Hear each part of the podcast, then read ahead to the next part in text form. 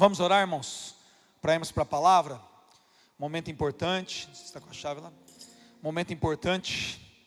Ouvirmos a voz do Senhor falando através da palavra dele. Amém? Se você puder fechar os seus olhos e orar comigo. Pai, em nome de Jesus, nós estamos muito felizes, Senhor, por estarmos aqui. Essa é a terceira oportunidade de cultuarmos o Senhor nesse domingo.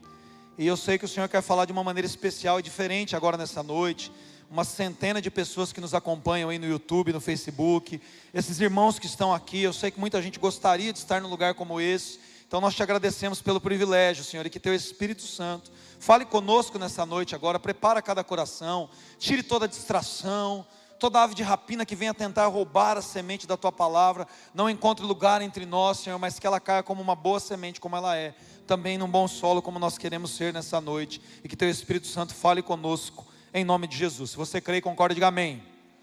Glória a Deus. Sabe, irmão, eu tenho meditado nesses dias a respeito da nossa fé. Deus tem falado muito comigo, principalmente porque nós estamos num ano difícil. É um ano de desafios, é um ano de bastantes conflitos, de bastantes provas que nós experimentamos. Eu tenho certeza que cada um de vocês pode concordar comigo a respeito disso. As pessoas costumam dizer que ah, a gente está no mesmo barco, né, por causa dessa pandemia, da dificuldade, mas eu sou daqueles que concordam que não. Nós estamos passando pela mesma tempestade, mas os nossos barcos são diferentes. As pessoas, às vezes, aí com uma melhor condição financeira, de certa forma, passam pela tempestade numa embarcação que parece ser um pouco mais segura. E alguns de nós, aí como eu, às vezes se sentem numa jangadinha no meio do mar. E o que vai dizer para nós como nós vamos sobreviver isso, irmãos, é se nós estamos ancorados na palavra. Eu gosto muito do que o autor aos Hebreus diz, nós temos essa firme esperança, nosso coração ancorado na palavra, nosso coração ancorado no Senhor, é o que vai fazer com que nós vençamos os desafios. A gente às vezes tem a impressão de que precisamos ter tempos mais calmos, mas não são esses ventos calmos, não são esse, esses mares calmos que nos tornam bons marinheiros, são esses mares agitados mesmo. E Deus muitas vezes promove, ou permite pelo menos que nós estejamos no meio dessa promoção de desafios para a gente ser provado para a gente ficar melhor, irmãos. A gente passa por isso mesmo. E sabe, talvez você fala, puxa pastor, mas esse é o caminho mesmo, não parece que eu estou muito vitorioso nessa situação. Mas meu irmão, você está aqui, se você está de pé, é que você venceu. Amém? Muita gente não acordou mais nesse ano, você está aqui, está vivo. Salomão diz lá em Eclesiastes no capítulo 9: é melhor ser um cachorro vivo do que um leão morto. Tem muita gente que pensava que era um leão, que era poderoso e foi embora e não aguentou. E abriu o bico, você está aqui na presença do Senhor buscando Ainda que você tenha caído uma vez, derrubado, parece que não ia dar certo, parece que você não ia levantar, você está aqui, amém? Você está acompanhando a gente aí, você podia estar tá vendo outra coisa, mas está ligado no canal da Igreja Burner, ouvindo a palavra, adorando junto. Eu vi ali muitas manifestações.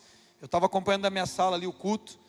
Né, quase uma centena de famílias nos acompanhando nas duas redes sociais e dando glória ali, e percebendo a presença do Senhor e comentando isso nos seus lares. Quer dizer, decidiram ficar de pé, o Espírito Santo nos sustentando, irmãos. E fé é isso. É algo assim que realmente, para quem não acredita, não parece ter lógica. Fé é assim, não só a nossa fé no Senhor Deus, fé é isso.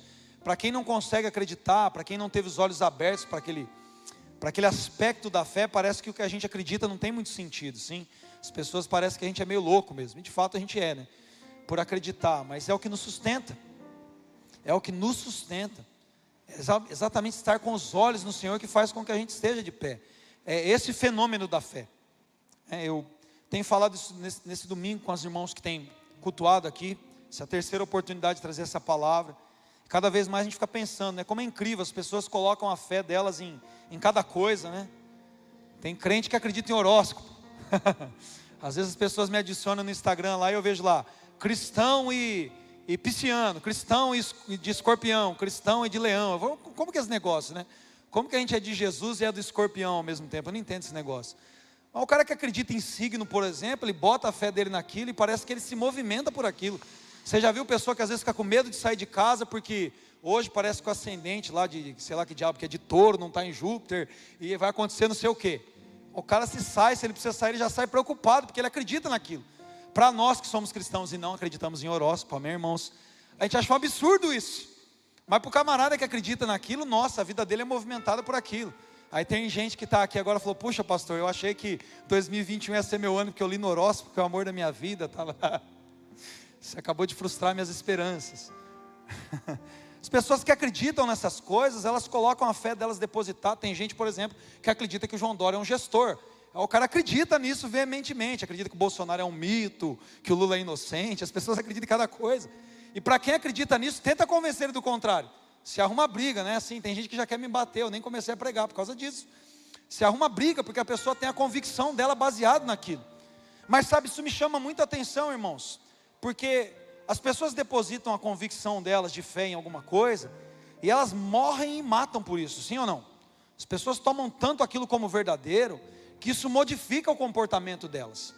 E eu não falo só da, de nós aqui agora, eu falo da fé ao longo da geração. Fé é um fenômeno, fé é algo sobrenatural, indiferente do que é colocado essa fé, no que ela é depositada. Fé é algo sobrenatural.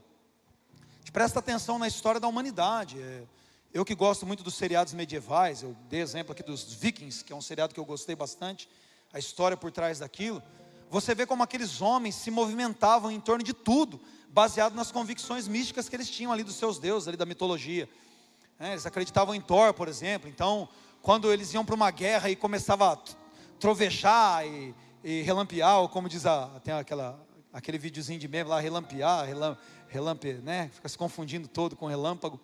Começava a cair relâmpago e sons de trovão e chuva. Então eles já diziam: Olha, Thor bateu o seu. Como que é o nome do martelo do Thor? É Mionir? bateu o Mionir na bigorna, agora ele está favorável a nós. Então eles acreditavam que a coisa ia dar certo por causa de Odin, que não sei o que e tal. Vão fazer um sacrifício humano para Odin aceitar aqui e ser favorável. Alguém se oferecia para morrer, né? Não, eu quero morrer, eu quero beber hoje hidromel no chifre, a presença dos deuses e tal. Eles se movimentavam em torno da sua fé. Você naturalmente reconhecia um camarada daquele por causa da fé dele. Não era nem só pelo aspecto físico, pelo tipo de barba, o cabelo, mas pelas declarações de fé, pelas suas convicções de fé, você descobriu o que ele era. Você não, esse cara é um saxão, não, esse cara aqui é um viking. É os seus crucifixos, os seus é, a indumentária, a roupa, a, o linguajar. Você logo decifrava que o camarada tem uma confissão de fé. E, e eu fico muito pensando em relação a nós, a nossa fé comum. Se as pessoas olham para nós e a nossa maneira comportamental diz quem nós somos. Revela a respeito de quem nós somos pela nossa fé, ou pela maneira que a nossa fé molda o nosso comportamento. Porque as pessoas são influenciadas pelo ambiente, pelo meio, pela cultura, pela geração. Por exemplo, eu estava hoje no aniversário que o camarada faz aniversário amanhã, meu amigo. Ele fez a festa hoje, eu fiquei brincando com ele, eu falei, vai dar errado esse negócio aí, cara, você só faz aniversário amanhã não pode comemorar um dia antes. Quem já ouviu isso aí? Minha avó me ensinou esse negócio que dá azar. Ela acreditava nisso. Eu lembro que a minha avó, quando a gente não guardou o umbigo do meu filho para enterrar na roseira, nossa, ela achou que o menino ia morrer. Como assim você joga o umbigo do menino fora? Não pode fazer isso. Tem que enterrar debaixo da roseira. Quem já ouviu isso aí também? Mas ela acreditou nisso porque alguém passou para ela. Ela foi moldada pela geração dela. Os antigos têm ali as suas superstições. A avó é cheia de superstição até hoje. Se ela estiver me ouvindo aqui, eu vou tomar uma bela de uma chamada de atenção. Tem as superstições dela, acredita nas coisas dela. E a geração foi sendo tomada por aquilo, então para eles é normal acreditar naquilo. Nós hoje, né, a nossa geração, que está aí debaixo dessa grande disruptura de informação, está num, num enorme mar de dados, está cheia de convicção também, acredita em cada coisa que os, os youtubers, né, os nossos queridos famosinhos agora da internet nos ensinam. E as pessoas têm as suas convicções formadas pelos os dados que são lançados nela. Não, aquele cara falou é verdade e tal. E às vezes o cara não tem nem propriedade intelectual para ensinar aquilo. É, os políticos agora querem dizer sobre ciência para nós, e eles querem ditar o que a gente tem que fazer comportamentalmente. Você está com uma máscara, por exemplo, que não segura um coronavírus. Se você estudar o tecido aí, você vai perceber o tamanho do vírus e a proporção de cada um desses poros na sua máscara. Isso aí não serve para nada, mas tem um político lá que diz que tua, essa máscara está te protegendo. E a gente está sendo obrigado a usar uma máscara, porque um político, que não é uma autoridade científica, disse para a gente usar esse negócio e pronto. E a gente sabe que a gente está sendo governado por essa disruptura de informações em muitos sentidos, irmãos. Então a gente vai sendo moldado a ter fé. E tem gente que. Esse dia eu vi um cara dando uma voadora num cara dentro do restaurante, um restaurante chique e tal. Um cara, né? Porque o cara deu um espirro. O cara espirrou no restaurante, o cara foi lá e deu uma voadora nele por causa de uma convicção de fé. A fé dele, que aquele cara estava espirrando, ele podia morrer porque ele seria contaminado com vírus, fez o cara sair de si, dar uma voadora em alguém, gente. Meu Deus. A gente fica surpreso como as pessoas mudam por causa da sua convicção. E eu, tô, eu não abri a Bíblia ainda, mas eu estou pregando, tá, irmãos? E, e, e eu fico pensando, e essa é a pergunta que eu queria fazer para mim mesmo, porque é o que eu tenho feito. Primeiro eu pergunto para mim mesmo. E eu queria compartilhar com vocês, gentilmente, o que a nossa fé tem feito conosco em relação ao nosso comportamento. O que a nossa fé tem modificado nas nossas atitudes e na maneira como nós falamos, nos vestimos, postamos nos nossos stories, nos nossos feeds, nos nossos status. Como as pessoas nos identificam pela nossa fé? Pensando assim, pensando nesses, nesses exemplos que eu trouxe até agora. Pensando, por exemplo, nos nossos amigos muçulmanos, suas origens mais radicais no Islã, por exemplo, eles matam pessoas, e eles não matam porque na cabeça deles eles são maus. Para a gente eles são terroristas, homens criminosos. Para a sociedade civil, a grande maioria dos países consideram esses caras completamente criminosos, como eu considero, que eles tiram vida de pessoas inocentes, mas na cabeça deles, eles não estão fazendo nada de errado, pelo contrário, eles estão purificando o mundo de pessoas como você e eu, que somos hereges, que somos incrédulos, que somos um, somos um problema por não ter a mesma fé no Deus que eles têm. Então eles têm convicção de fazer algo bom quando eles fazem isso, eles fazem em nome da fé. Aliás, boa parte das guerras está ligado em nome da fé. Você estudar a história das guerras da humanidade, tem muito interesse político por trás, muita mentira, sempre tem muita mentira. Né, o interesse por poder dos seres humanos, mas muitas guerras são travadas por convicções de fé. Aliás, o nosso apóstolo, o apóstolo Paulo, matava cristãos em nome da fé dele. O apóstolo Paulo não tinha convicção de fazer algo errado. Nunca fez algo errado na cabeça dele. Ele estava ali prendendo, ele estava ali separando famílias, matando mulheres, aprisionando homens ali, por causa da seita que eles estavam pregando, que é a seita que nós vivemos até hoje aqui, a, a seita do Nazareno. Até que Deus para ele no caminho em Damasco. Fala, por que você está me perseguindo, Paulão? Sou seu amigo, eu sou Jesus de Nazaré. E aí Paulo então tem os seus olhos abertos e começa então a acreditar em algo que até então para ele não era lógico. Até então acreditar em Jesus para Paulo era um absurdo. Ele matava alguém por isso. Quando Jesus fala com ele, seus olhos são abertos. Então ele começa agora a morrer por Jesus, pelo, pelo qual antes ele matava. Interessante o que a fé faz conosco. E por isso eu fico pensando, irmãos, o que, a nossa fé tem feito conosco? Porque esse, esse próprio apóstolo Paulo é um dos caras que mais ensina sobre o que a fé faz. O meu YouTube abriu aqui na sugestão Labassuri Onderra, Graça Ramalho Remix. Abriu sozinho aqui o YouTube, logo na música. Depois vocês ouvem. Ai, celular pregando peça aqui. Próprio apóstolo Paulo ensina para a gente sobre a fé. Romanos, que é a, a principal carta utilizada por Martim Lutero na reforma, lá na Catedral de Wittenberg, quando ele prega lá aquelas 95 teses, é porque Lutero entendeu a justificação pela fé. Quer dizer, a igreja católica naquele momento estava vivendo muito parecido com o que os judeus viviam na época de Paulo eles ainda viviam baseado numa redenção que vinha pela prática da lei. Então, assim, não sei quantos vocês entendem o que é justificação, mas foi ensinar de forma simples, irmão, o que é justificação pela fé? Você é salvo por uma coisa que você não fez. Eu sou salvo por algo que eu não fiz. Foi Jesus que completou essa obra. Foi Jesus que cumpriu os desígnios e as justas exigências da lei. Então Jesus vai lá e faz a obra dele, morre na cruz, e por causa do que ele fez, nós cremos então em Jesus, e por aceitarmos esse sacrifício, nós somos salvos. Isso é justificação pela fé de uma maneira bem simples. Paulo diz lá em Romanos capítulo 5, versículo 1: Justificados, pois, diante do Senhor, né, por meio de Cristo Jesus, nós temos paz com Deus. Nós estamos justificados, então, por meio do sacrifício de Jesus. E isso produz essa paz, esse relacionamento, por quê? Porque você é um cara legal? Porque você é uma menina santa? Não. Porque Jesus cumpriu os desígnios da lei. Ele nos justificou. E é interessante porque eu fico pensando, irmãos, em relação a essa justificação pela fé, se nós não paramos no início da doutrina. A impressão que eu tenho muitas vezes é que naquele momento já isso gerou, de certa forma, um conforto enganoso para os cristãos. Porque é uma verdade, a justificação pela fé é uma verdade, ponto. Nós não somos salvos por algo que nós fizemos. Aos Efésios, Paulo escreve: nós somos salvos é pela, pela fé, mediante a gra, é pela graça mediante a fé.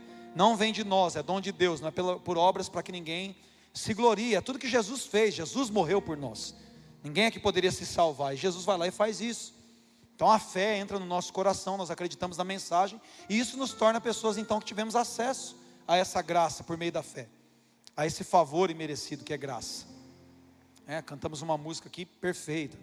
Era eu, o condenado era eu, quem merecia morrer éramos nós, nós somos os pecadores. Jesus não, e isso é graça. Mas isso é só uma parte da verdade. E me parece que quando eu olho para nós cristãos, a impressão que eu tenho é que a única fé que nós conhecemos é essa fé que gera em nós um convencimento e não conversão. Eu fico pensando no nosso país aqui, nós temos 40 milhões, segundo o censo, de cristãos, segundo o censo. Aí eu fico avaliando o impacto que 40 milhões de cristãos, se eu não me engano, seria 20% aí da média de 200 milhões de habitantes que o Brasil tem, é isso? 200 milhões, o censo é esse? Pensando em 200 milhões de habitantes, 40 milhões, 20%. Eu fico imaginando se isso fosse uma verdade, qual seria a realidade do Brasil hoje, irmãos? Se existissem 40 milhões de pessoas que foram transformadas pela sua fé, que tiveram uma mudança comportamental a partir daquilo que elas declaram crer. Não é uma verdade, nós não temos 40 milhões de cristãos. Colocando a gente no bolo dos evangélicos aqui, irmãos, eu fico pensando, se nós tivéssemos uma estatística de países perseguidos, onde é perigoso pregar o evangelho, onde as pessoas morrem, são presas, de 1 a 5% de cristãos. 1%, 2 milhões. 5%, 10 milhões. Vamos colocar no topo dos 5%, que é uma estatística para ser um país ali de zona amarela, segundo portas abertas. Você acha que no Brasil tem 10 milhões de cristãos, cheios do Espírito Santo, convertidos de fato? Pessoas que tiveram seu comportamento totalmente transformado pela palavra? Eu não acredito nisso, irmãos. Eu acho que a gente está pior do que aquela estatística das virgens que estão esperando o noivo. Tem cinco prudentes, cinco loucas. Eu acho que aqui deve ter mais ou menos umas nove loucas se tiver uma prudente. Aleluia. Já é muito. Eu fico imaginando, gente, dois milhões de pessoas, dois milhões de pessoas se eu não me engano, dá mais do que gente que votou no Covas e no Bolos em São Paulo, olha só. Imagina, 2 milhões de pessoas cheias do Espírito Santo. O Brasil seria isso? Pensa comigo, vamos ser honestos, irmãos. Vamos ser honestos, porque eu estou pregando uma mensagem que tem por nome espelho. Quando Paulo fala sobre a justificação pela fé, ele coloca as obras em segundo plano, mas elas não são excluídas do processo. A fé não para aí, a fé continua, irmãos. Gosto muito que Pedro escreve, né? Pedro fala: acrescentem a sua fé. Para alguns, acrescentar alguma coisa à fé soa como heresia. Como assim acrescentar alguma coisa na minha fé? Fala: acrescentem a sua fé a virtude, a virtude, o conhecimento, no conhecimento, o domínio próprio. Domínio próprio ali, o amor fraternal. A humildade que precisa estar envolvida com a gente. E vocês precisam crescer nessas coisas, essas coisas precisam continuar gerando vida em vocês para que vocês não se tornem infrutíferos no pleno conhecimento do Senhor, ou seja, a fé vai avançando. O próprio apóstolo Paulo fala sobre uma fé que se movimenta, que acontece, que realiza. Hebreus fala de uma fé que tem resultado, e eu acredito que Tiago talvez tenha sido o cara que mais se doeu com esse problema, de uma geração de pessoas convencidas, que é o que eu penso que nós temos hoje. Nós não temos uma geração de cristãos convertidos, nós temos uma geração de simpatizantes da fé. Essa é a única explicação, irmãos, para não termos um mundo completamente transformado. Tiago é, é, incrível, a carta de Tiago. Não sei para quem, quem não sabe, a título de curiosidade, esse Tiago aqui é o irmão de Jesus. Ele não é o Tiago do barquinho. Você lembra lá Pedro, Tiago e João do barquinho que você aprendeu na escola bíblica? É, ele não é esse Tiago que andava próximo de Jesus. Esse é o Tiago que era incrédulo. Então, ali quando você está estudando o, livro de Atos, ali no capítulo 8, fala da perseguição e da dispersão, da diáspora da igreja. O Tiago, que até então era apóstolo, é morto ao fio da espada, isso agrada. O povo fica feliz de Tiago ter, ter sido morto. E curiosamente, o irmão de Jesus com o mesmo nome assume o apostolado. Quando Paulo sobe para Jerusalém, que ele diz que ele não encontrou outras pessoas importantes, senão Pedro, João e Tiago, o irmão do Senhor ali, é o apóstolo que assumiu o lugar do outro com o mesmo nome, por isso que às vezes tem a confusão. Quem escreve a carta é o irmão de Jesus, que era um dos incrédulos, que era um daqueles que quando Jesus estava vivo não acreditava nas obras de Jesus. Lembra que Jesus falou que ninguém tem honra senão na sua própria casa, ali o profeta? Tiago, os irmãos de Jesus não levavam muita fé nele. Mas depois que Jesus morre e ressuscita, parece que ele entrou no bolo ali e entrou no bolo de verdade. E acho que ele começou a perceber os cristãos mais antigos do que ele. Ele falou: pô, esses caras falam que tem fé em Jesus, mas não muda. Eles estão ali deitados eternamente em berço esplêndido, vivendo a justificação pela fé. Jesus fez tudo, eu não preciso fazer nada. Ou mentira desgraçada. E não é no bom sentido. Que mentira! Acreditar que a obra do Espírito Santo produziu todas as coisas e que nós não precisamos nos envolver. Aliás, eu, se você não ouviu a mensagem do domingo passado, eu estou de certa forma completando a mensagem. Ouça a mensagem que está lá no YouTube da igreja, lá, força. O nome da mensagem é força. Ouça essa mensagem. Tiago parece que se doeu com isso, por isso ele escreveu talvez capítulos como o capítulo 2 e o capítulo 1. Eu queria ler, inclusive, que eu ainda não li a Bíblia. Abre lá comigo em Tiago, capítulo 1, versículo 22.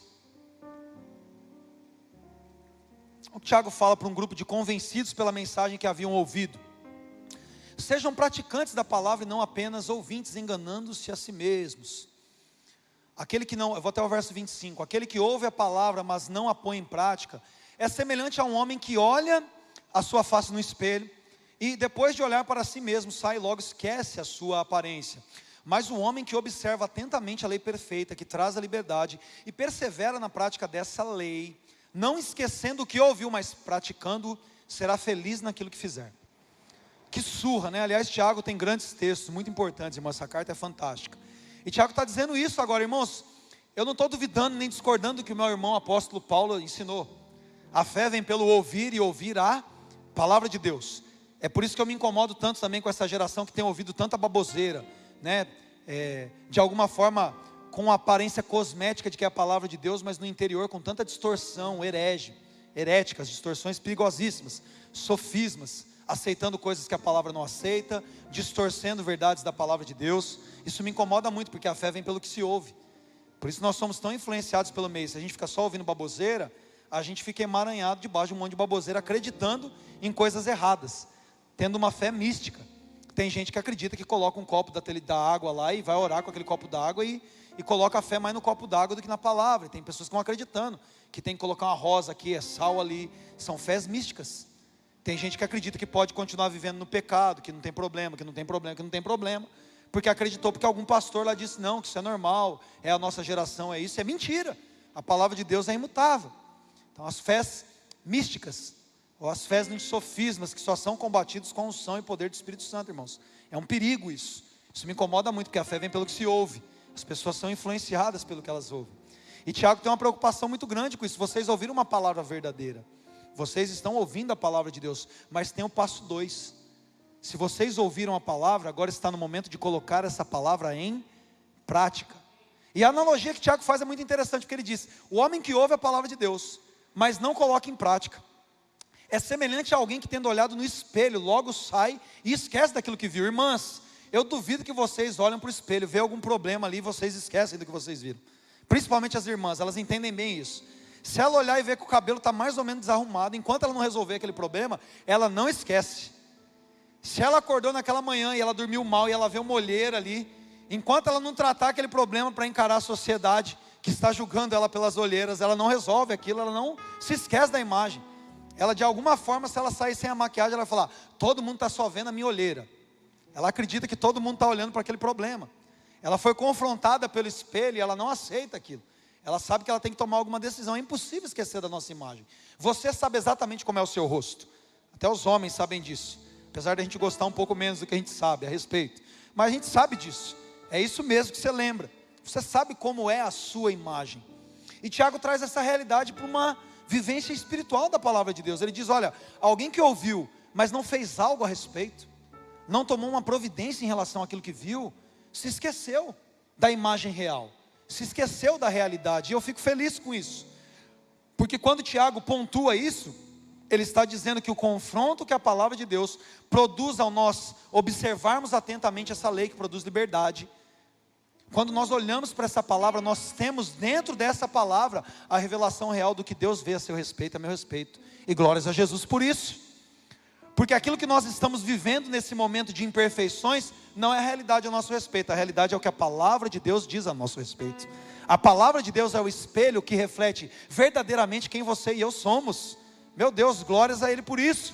Então, quando eu ouço a palavra de Deus dizendo que nós somos filhos de Deus e herdeiros, que eu sou um marido que ama minha esposa de acordo com o que Cristo amou a igreja, que eu sou um filho que fui chamado para honrar os meus pais, são aquilo que a Escritura diz ao nosso respeito, que são as verdades de Deus para nós, e não a rebeldia na qual nós vivemos, e não na frieza na qual nós vivemos, essas são as mentiras ao nosso respeito.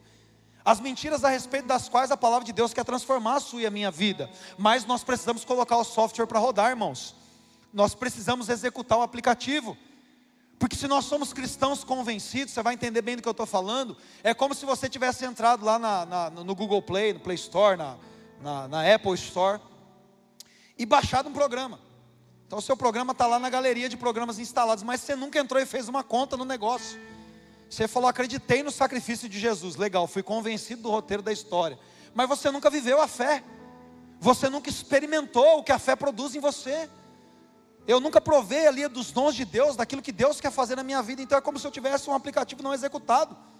Tem gente aqui que se fosse rodar hoje na galeria, fala, deseja fazer login, aí você colocava o seu e-mail e falava assim: não, você não tem uma conta aqui ainda. Você quer entrar? Não vou usar meu Facebook para entrar aqui no aplicativo da minha fé. Fala, não, esse Facebook não foi encontrado. Você deseja fazer uma nova conta? Você precisa fazer uma conta nova. Você nunca rodou o aplicativo. Você só ouviu a palavra, você não colocou em prática. É incrível, porque a palavra de Deus diz, inclusive, para nós que nós devemos executar a nossa fé com temor e tremor. Nós precisamos colocar em ação, ou seja, é rodar o programa.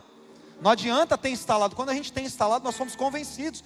E não é difícil ser convencido a respeito da mensagem de Jesus. Não é difícil, o roteiro é top. É como escolher um personagem numa série ou num filme da Marvel. Ah, eu sou do time Jesus, né? Sou do time de Jesus. Ah, eu sou do, do time Iron Man. e eu sou do time de Jesus ou do Capitão América. Você escolhe um personagem. Você fala, eu me identifiquei com esse cara. Eu vou torcer por tudo que ele. Tudo que ele fizer, eu estou concordando. Show de bola. Jesus é o cara. Estou torcendo para o time dele. O roteiro é tipo Marvel, não é um roteiro tipo Marvel? O cara sai de um planeta distante chamado céu, deixa todos os superpoderes dele, a glória dele lá e desce no mundo dos homens. E aí então ele vive como um ser humano para poder nos resgatar do problema que a gente tem. No final ele vai lá e morre, mas aí vem o poder lá do, do além, ressuscita ele, devolve todo o poder para ele. Então ele é colocado como Senhor de todas as coisas. É tipo o filho de Odin, o Thor, né? Jesus é muito parecido a história. Parece roteiro de filme de ficção. Você ouve a história e fala, uau, que top esse roteiro. E você gosta de Jesus. Você fala, pô, legal, gostei dessa história aí. As coisas que ele ensina bacana, né? Ele tem umas palavras boas, né? Ele traz umas paradas diferentes para a gente. Pô, gostei desse personagem. Os superpoderes dele são demais. Cura as pessoas, quem é morto ressuscita. Meu, esse cara é muito legal, ensina a gente a amar as pessoas, inclusive os nossos inimigos. Ele parece um cara de outro planeta mesmo. e a gente gosta da história. E isso é uma geração de crentes simpatizantes. A gente é simpatizante com o roteiro, irmãos. Mas se nós olhamos para aquilo que é fé, sendo uma mudança comportamental, nós precisamos ser transformados por essa mensagem. Não achar a mensagem legal. E é isso que Tiago está dizendo. No versículo 18 do capítulo 2, inclusive, abre comigo lá. Tiago 2,18. Ele fala: ó, alguém dirá, você tem fé, eu tenho obras, mostra-me a sua fé sem obras, e eu vou te mostrar a minha fé pelas obras. Ou seja, é impossível você acreditar que alguém tem fé se aquilo que ele faz não condiz com a declaração, irmãos. Te fala que é crente, mas se alguém olhar para mim, vai acreditar que eu sou crente? As pessoas que trabalham comigo vão falar: esse cara é um homem de Deus. As pessoas que entram lá na, na, sua oficina, na sua clínica, no seu escritório, na sua sessão de trabalho, vão falar: não, aqui trabalha uma mulher cheia do Espírito Santo. Nunca passou uma mulher igual essa mulher aqui. Onde ela vai, a coisa muda. O ambiente é transformado. As pessoas sentem paz quando ela chega. As pessoas que estão desanimadas são reanimadas. Os cativos livres são. Alguém que tem fé em Jesus era para fazer isso. É isso que Tiago está dizendo. Você está falando que é crente? Vamos lá, vamos ver o que, que você está fazendo então que eu vou dizer para você que eu sou crente se você avaliar o que eu estou fazendo. O meu comportamento vai dizendo que eu acredito. O meu comportamento vai demonstrar claramente se eu permitir que aquele espelho me incomodasse. O mercado da estética, queridos, movimenta bilhões no Brasil, é um dos mercados que mais cresce. A pastora Tati aqui trabalha com biomedicina estética e, e trabalha com esses procedimentos. A gente envelhece, começa a olhar as rugas na testa, a gente fala, pô, Botox, top o negócio e vai lá e toma injeção na testa. Não é de graça, não. Você paga para tomar injeção na testa. É nem de graça ter injeção na testa. Você toma injeção na testa e paga para tomar injeção na testa, para ficar um pouco mais bonito, para parecer um pouco mais jovem. João Dória que diga, né? Dá ali botox, o negócio resolve ali. Parece que você tem, com 60, você fica com a testinha de, de 30 no máximo. E vão fazer o um negócio. Ah, não gostei dessa papada, meu pescoço parece estar menor. Meu nariz isso, vai lá, injeção aqui, ácido ali, passa lixa ali, reboca com massa ali, o negócio fica filé e cresce. Alguém toma uma providência para alterar aquilo que não gostou no espelho. Eu não tenho nada errado com isso, pelo contrário, tem mais que fazer mesmo. Se dá para ficar mais jovem, mais bonito, faz mesmo. E pinta o cabelo, arruma daqui, usa maquiagem, tem que usar mesmo. É top. É um mercado que movimenta, por quê? Porque nós nos incomodamos com a nossa aparência. Nós queremos nos apresentar de uma maneira melhor. A minha preocupação é se a gente faz isso com a nossa fé. E não uma mudança cosmética do que as pessoas veem, mas uma mudança interior que é produzida pela palavra, a ponto das pessoas olharem para nós e falar: Jesus Cristo transformou esse camarada. Eu falo do pastor Laércio, hoje eu estava comentando do pastor Laércio. O pastor Laércio era um barato, cara. Ele, ele era um homem muito bom, um excelente pai e tal, mas ele, quando o hábito, a cultura, né? Chegava lá, era dois dedinhos de rabo de galo, violão, tocando Raul Seixas. Alguém arrumava confusão no bar, ele baixava a porta e comia de pau nos caras. Os caras chamavam meu pai de Zangief. Lembra do Zangief do Street Fighter? Tava com dor na coluna um dia com a mão, a sua mão assim segurando a coluna e deu uma voadora no peito do cara. Parecia o Zangief batendo no cara. Violento assim, né? Esquentado demais. Não era violento com a gente em casa, com a minha mãe não, mas com os pingaiadas que folgavam na rua, com briga no futebol, dando tiro no campo. Depois você vê meu pai convertido, você fala, ué, quem que é esse cara aí? É Jesus, irmãos. Meu pai se converteu num sábado, no domingo ele fechou o bar, no outro sábado ele fez culto com os pingaiadas no bar. Jesus mudou o cara. A fé muda o comportamento. Você olha e fala, meu, meus filhos, eu falo, seu avô é uma flor, vocês não conhecem seu avô quando era meu pai, homem bravo. Jesus entrou na vida dele mudou a história dele. E a gente vê isso na vida das pessoas, irmãos. E isso precisa acontecer conosco. Não dá para acreditar que eu tenho cristãos aqui que não sejam como o jovem Estevão.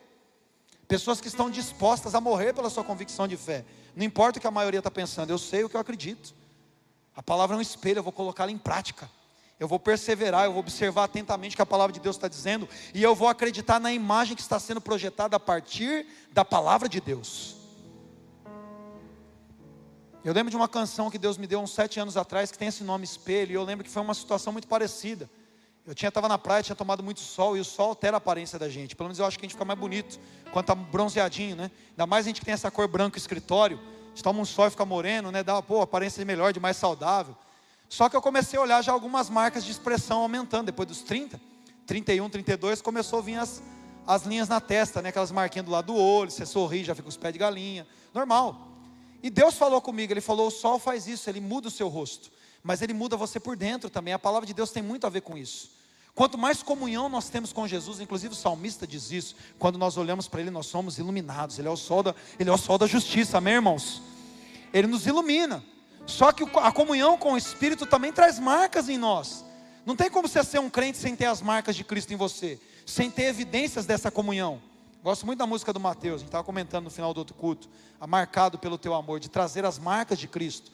Sabe aquela história de que um cara sem barriga é um cara sem história? Eu estou com pouca história por enquanto ainda.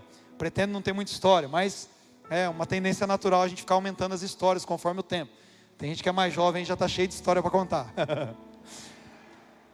um cristão, irmãos, sem as marcas, sem as marcas da comunhão com o Espírito, é um incrédulo, ele não é um cristão. Ei, presta atenção. É impossível que você tenha comunhão com Jesus sem que isso tenha alterado a sua aparência, sem que isso tenha alterado o seu comportamento.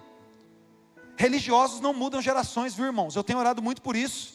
Pessoas religiosas não deixaram nenhuma marca na história. Só pessoas que foram pessoas ardentes na sua fé transformaram geração. Quantos Eliseus tinha na geração dele? Só ele.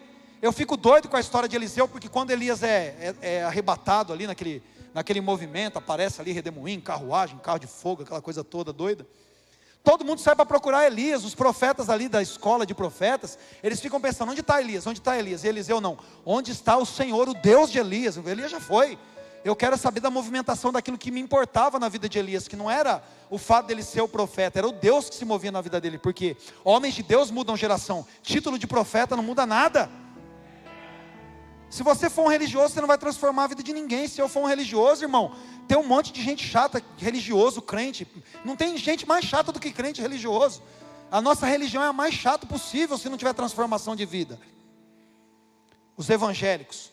Olha lá, a bancada evangélica evangélica é nada. Para, é ridículo essas coisas. A gente está cansado já de rótulo de crente. As pessoas estão querendo ver uma mulher, um homem de Deus, cheio de Espírito Santo. É isso que vai transformar a realidade. É pessoas que vão olhar para a palavra e não vão aceitar viver numa imagem abaixo daquela. A imagem verdadeira é que a palavra produz em nós. E eu não posso aceitar, entendo o que eu estou dizendo, continuar com a papada espiritual. Eu não posso aceitar continuar com marcas ali que não são as que Deus projetou em mim. Eu preciso ter as marcas que a palavra quer produzir em mim. Eu preciso transformar a minha realidade. Por um outro lado, irmãos, a gente vai ganhando outras marcas dessa comunhão. outras características desse relacionamento que vai marcando as nossas vidas. As pessoas começam a perceber que de fato nós somos pessoas cheias do Espírito Santo pelo fervor, pelo zelo, pela maneira como nós nos envolvemos. Eu amo o versículo 11 de Romanos capítulo 12 que diz: "Sejam zelosos e fervorosos no espírito servindo ao Senhor". Zelo é diligência, é o esmero para fazer as coisas de uma maneira perfeita, sem deixar nenhuma aresta, sem deixar nenhum rabinho para trás. É isso que Jesus faz quando ele entra no templo lá e sai chutando mesa e sai. De alguma maneira parece que ele está irado naquele momento e se lembra a palavra do salmista: o zelo pela tua casa me consumirá. Jesus, consumido de zelo, não aceitou que as coisas fossem feitas de uma maneira errada. Qual era o BO ali no templo? Tinha cambista vendendo os elementos para o sacrifício. E a ordem de Moisés é que você pegasse do seu rebanho, por exemplo, um cordeiro sem defeito, de um ano e tal, e levasse. Só que os caras vinham de muito longe para Jerusalém, então para facilitar a adoração, e a adoração não pode ser facilitada, viu irmãos? A adoração é sacrifício, você tem que se gastar, você tem que acabar na hora da adoração aqui. Se você está adorando facilitado, você não está adorando direito. Adoração é um sacrifício de amor por Jesus, é se derramar, igual Maria quebrando aquele vaso. Para facilitar a vida deles, eles falam: ah, eu vou no templo, lá tem um comérciozinho, eu já compro um cordeirinho sem defeito, já facilita meu sacrifício ali. Eu já compro a pombinha, a rolinha ali, sacrifício, oh, filezinho. Não vou ficar carregando esse negócio no caminho. Vai dar trabalho carregar isso no caminho. E Jesus vê aquele negócio e falou: Não, vocês estão fazendo isso aqui, é uma casa de, de ladrão. Virou um covil isso aqui. Esse pessoal está tentando enganar Deus na hora da adoração. Vem aqui uma vez por ano e está tá tentando se escapar das coisas. E se nós não entregamos a nossa vida completamente para essa palavra, nós somos pessoas tentando escapar da dificuldade do Evangelho. A gente quer aceitar a parte fácil. A gente quer só a senha de Natal só. A gente quer ser cristão que comemora o Natal. Hoje é o dia de Jesus, aleluia. E todo o resto que se lasque. É tipo o carnaval. Faz a festa da carne lá depois 40 dias lá se torturando. Oh, não posso comer carne aqui porque eu vou pequei demais. Para com isso, gente. Pelo amor de Jesus. Nós precisamos permitir que essa palavra nos molde. É isso que é ter fé. Ter fé não é fazer uma declaração, ah, eu acredito em Jesus. Para com isso. Todo mundo acredita em Jesus, até a ciência já sabe que ele existe, que ele é um cara legal e tal, e aquela coisa toda. Para com isso. Isso não é ter fé em Deus. Isso não é ter a fé do tipo de Deus, como Jesus diz lá em Marcos 11. Ele diz: tem de fé em Deus. Se você tiver essa fé, você vai falar para o monte, sair daqui, se jogar no mar e o monte vai te obedecer. Isso é fé. Isso é fé. É fé para olhar para alguém e ele ser curado. E nós não temos vivido isso porque nós não temos entendido a realidade do que Deus quer promover e fazer através de você. O que Deus quer realizar através de nós nessa noite aqui. Nós que estamos expostos à palavra, irmãos. Sabe, tudo isso aqui nasceu, e eu estou trazendo para vocês, nas minhas próprias meditações. Chega no final do ano, irmãos, eu começo a refletir: será que eu fui esse cara que eu leio na palavra? Será que eu estou sendo a imagem real projetada pelo espelho verdadeiro da palavra de Deus? Eu tenho orado a respeito disso. Falei, Deus, eu a imagem que eu estou vendo aqui não está me agradando. Eu não sou o marido à luz das Escrituras. Eu não amo minha mulher igual Jesus amou a igreja. Eu preciso melhorar nisso. E eu não aceito não amá-la dessa forma. Eu não estou sendo pai perfeito para os meus filhos. E a palavra de Deus diz que eu sou um homem perfeito para os meus filhos. Eu estou caminhando para a estatura da perfeita varonilidade como Jesus. Eu quero ser igual a Ele. Processo de, você devia ter dado glória a Deus por isso, porque é o processo que Ele quer fazer em você. Não é para ser menos do que isso. Não é para ter uma imagem deformada nós somos a imagem e semelhança dele. Existe uma projeção real do que Deus vê a seu respeito, do que ele vê a meu respeito. E essa é a palavra de Deus para nós, como um espelho. E nós não vamos ouvir isso aqui, ah, beleza, e vou sair ele na porta, ah, esqueci. Não, irmãos. Nós não vamos esquecer da imagem do que Deus está gravando nos nossos espíritos. Nós vamos pô-lo em prática. A gente vai executar o programa. Vou fazer esse negócio valer a pena na minha vida. Você precisa fazer isso valer a pena na sua vida. As pessoas precisam olhar para você e falar: é uma mulher de Deus. Esse cara é um cara cheio do Espírito Santo. Eu nunca vi um mecânico, um serralheiro, um baterista, um técnico de som, um cara do RH, um médico, uma profissional da estética, um gestor, enfim, um empresário. Eu nunca vi alguém assim como essa pessoa. Só pode ser alguém cheio do Espírito Santo. Ele é diferente em tudo que ele faz. Tudo que ele faz prospera. Coloca a mão nas coisas dá certo, que não estava andando, quando ele chega, anda. Isso é ser alguém da fé alguém que não tem como, só pode ser Deus na vida dele. É isso que as pessoas precisam dizer a seu respeito, e é isso que Deus quer dizer a seu respeito. Esse é meu filho amado, eu tenho muita alegria nele. Essa é minha filha amada, ela me alegra, eu tenho prazer. Não é algo diferente, é exatamente isso.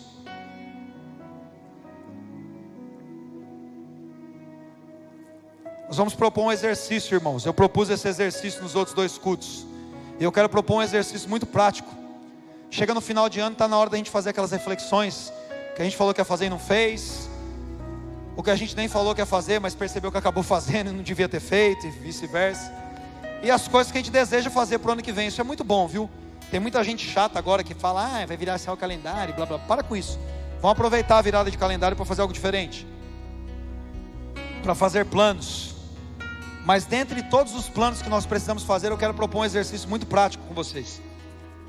Amanhã, segunda-feira, primeira coisa que você vai fazer quando você levantar, aliás, você devia fazer isso sempre, é orar.